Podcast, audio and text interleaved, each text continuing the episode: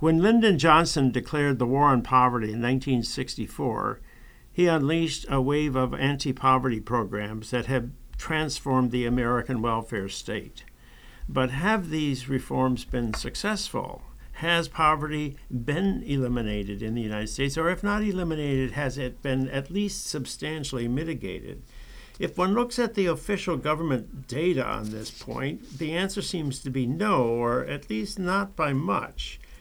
Conservatives point to such information as proof that the war on poverty has been a failure. As Milton Friedman is once said to have uh, claimed, uh, whatever you subsidize, you get more of. So you start subsidizing poverty, you're going to get more of it. Liberals, on the other hand, are saying, well, we just haven't done enough. We, it's too little, too late. Much more is, is needed. But what if the problem is that the government statistics are off? Maybe the measuring stick that we're using is giving us misleading information.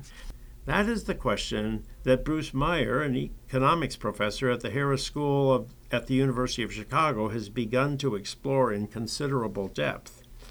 I am pleased to have Bruce Meyer with me on the Education Exchange today. Thank you, Bruce, for joining me on the Education Exchange. Happy, happy to join you, Paul. So, Bruce, can you begin by telling me how poverty and extreme poverty are, are measured in the more conventional studies that are out there? So, the official poverty measure compares pre tax money income to uh, official thresholds that were set back in the 60s and then adjusted using a price index called the CPIU. Um, and they're adjusted for inflation over time using that that price index. Um, it, back in the '60s, we didn't have SNAP. We didn't have. Is that is that the same as food stamps? SNAP. SNAP is the new name for food stamps. Okay. So we didn't have food stamps. We didn't have Medicare. We didn't have uh, what else? Earned income tax credit is a big one. Uh, the child tax credit is another. And so, what you're saying is none, none of the benefits that people were getting from these sources were included in the information that was used to calculate the poverty level, and still isn't in the conventional measures. Exactly. And we missed um, housing benefits, which are um, 30 or 40 billion dollars a year. Most of what we've done to reduce poverty over the last 40 years isn't counted in our official measure. Tax credits and these in kind transfers. And you've come up with an alternative measure that gets uh, uh, closer to, to an accurate count of, of what's happening. And I think you measure consumption instead of income. So, what is the measure of consumption that you have been working with?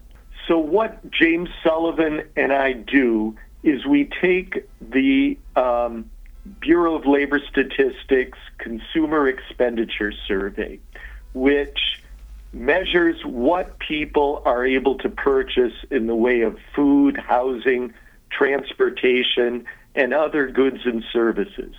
So we look at what people are actually able to purchase to um, improve their lives, make themselves happy. So, what are some examples of the consumption items that you are relying upon?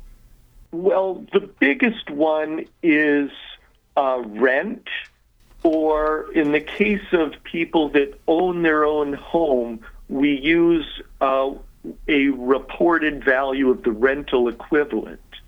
Um, because people living in their own home are essentially consuming the the the value of um, what their house would rent out for, and then we include what people spend on food, food at home, food at restaurants, what they spend on transportation, um, and then everything else. Um, you know, cell phones, clothing. Um, uh, entertainment. Um, we don't include spending on um, medical care because that may reflect um, being sick rather than having a lot of resources. Um, and we don't include money spent on pension or education because those we think of as investment. What's left over for current current needs? So when you look at consumption uh, and you take all this as your measure of, of poverty, what does the, what kind of a trend line do you get? Do you get a reduction in poverty since the 1960s, or do you not? Uh, uh, do you get the same sort of uh, level of poverty over a long period of time? We find a very dramatic difference from the official poverty measure. The official poverty measure today is not very different from what it was in the early 70s.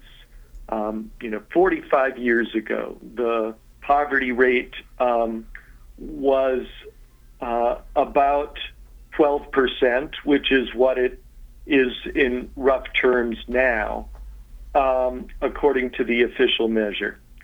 Um, with a consumption measure, we find that um, poverty has fallen a lot. We um, usually benchmark to 1980, and that's sort of the year we compare uh, rates over time um, with the different um, approaches. Um, and the official measure in 1980 was 13 percent. Um, the uh, official measure last year was just under uh, 12%. If you use consumption, we find that the poverty rate was a little bit under 3%, so dramatically lower. And that decline is really due to three reasons. First, um, the official poverty line is adjusted for inflation using a price index that has well documented flaws. Um, in 1980, the cutoff for a family of four was about $8,000. Today, it's $25,000. If you correct for the flaws in the price index that's used to adjust the thresholds, the uh, rate would be about $18,000. The cutoff would be about $18,000 today. Um, so that's the first reason. The second is that the official poverty measure, as um, Paul was saying and we discussed doesn't include in kind transfers like SNAP, housing benefits, doesn't account for tax credits like the EITC. And finally, the official measure uses uh, income from a survey that tends to be dramatically understated. Um, there are certain kinds of transfers uh, from the government that people tend to not report well in the surveys, and also other kinds of income like pensions uh, are poorly reported in our household surveys. So that uh, that sort of is a very powerful uh, set of facts there that we have had a major reduction in poverty, suggesting that the war on poverty has been far more successful than either conservatives or liberals have been uh, claiming. But then why don't people use the data that you're reporting? Why do I constantly get back these official statistics saying that we haven't we haven't made any progress? Well, the academic community and, and the policy community in general, I think, widely understands that the official poverty measure has major flaws. But there hasn't been agreement on what to replace it with. Um, and in terms of consumption, we only have one um, complete consumption survey that captures the entire population of the U.S. Um, and uh, it's not big enough to give rates for small subgroups or individual states. So it it has some drawbacks in that you can't get a um, reliable consumption poverty measure for Massachusetts, say, or for um, uh, uh, uh, black, Hispanics um, under um, you know 18 that would be that would just be beyond what you could do with the survey data that we have on consumption. But you can get overall measures for the US fairly accurately um, and uh, they show a very pronounced pattern.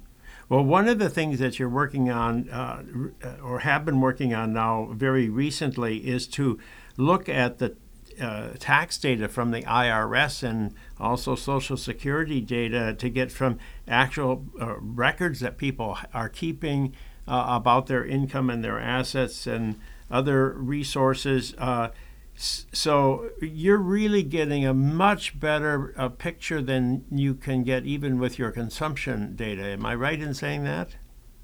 Well, I think you really need um, both types of information. Um, because even with the better income data that we hope to um, be able to uh, release soon, um, you still have the problem that uh, people who are spending out of their past savings, like many uh, older Americans, people who already have um, a home and a car that they own outright, those people um, who are, you know, already have those um, important uh, uh, components of what you would normally spend on a house and a car, and who have savings um, may be really fairly well off, even if they have little or no income, because they have those savings, because they've already purchased those durable goods that they um, uh, can enjoy. Um, so that's something that you can get from consumption data, but you can't get from income data even when you uh, bring in um, administrative information from the tax system and from Social Security and other uh, benefits that are underreported in surveys. So, when you do look at the tax data and you combine all this information together, does it lead you to the conclusion that your consumption data is better than your uh, the information you're getting actually from from these uh, official surveys that everybody's relying upon? It does. So, when you correct the income data by bringing in what uh, the government paid out uh, using their records from programs uh, and uh, uh, records from the tax system of tax credits received, then you get measures of poverty that accord much more closely with what you get looking at consumption.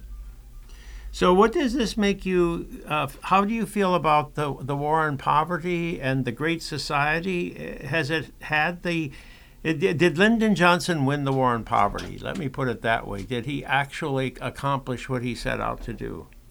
Well, uh, the way that I put it is that we're winning the war. I don't want to say that we've completely won it because that sort of suggests we can get rid of uh, the programs that he set up, which I don't think um, is the appropriate conclusion. Um, but what you do see is that the programs set up uh, through the War on Poverty and subsequent programs like the Earned Income Tax Credit and the Child Tax Credit have dramatically reduced poverty over time. And the reductions are much more uh, uh, than what you would naively get from looking at the survey data because the programs tend to be underreported. So let me ask one final question, Bruce, and that is why yeah. then do we have so many homeless? When you walk the streets of New York or San Francisco or Chicago, you see homeless people on the streets and you're you know you're you're just so distressed, especially at this time of year. So what do why do we have so many homeless, given what you're saying? Well, that is a very complicated problem that I'm not going to be able to answer in 30 seconds, and maybe we should do another podcast because we're busy um, investigating the problem of the homeless. But to give you some perspective, the estimates of HUD, from HUD, from Housing and Urban Development, of the share of the population that is homeless um, is about um, uh, two tenths of a percentage point of the population, not a, a number to be ignored, but compared to the official reports of poverty, which are 12%, um, so what is that? That's um, 60 times as as many people. Yeah, so what you're telling me is that the homeless are highly visible, and we think that they're a large segment of our population when in fact they're a tiny segment. Well, I know you're running out of time, Bruce, so let me just thank you for joining me on the Education Exchange. Thank you, Paul. It was a pleasure. I hope we get to talk again. I've been speaking with Bruce Meyer, the McCormick Foundation professor at the University of Chicago Harris School of Public Policy. I am Paul Peterson. Thank you for joining me on the Education Exchange.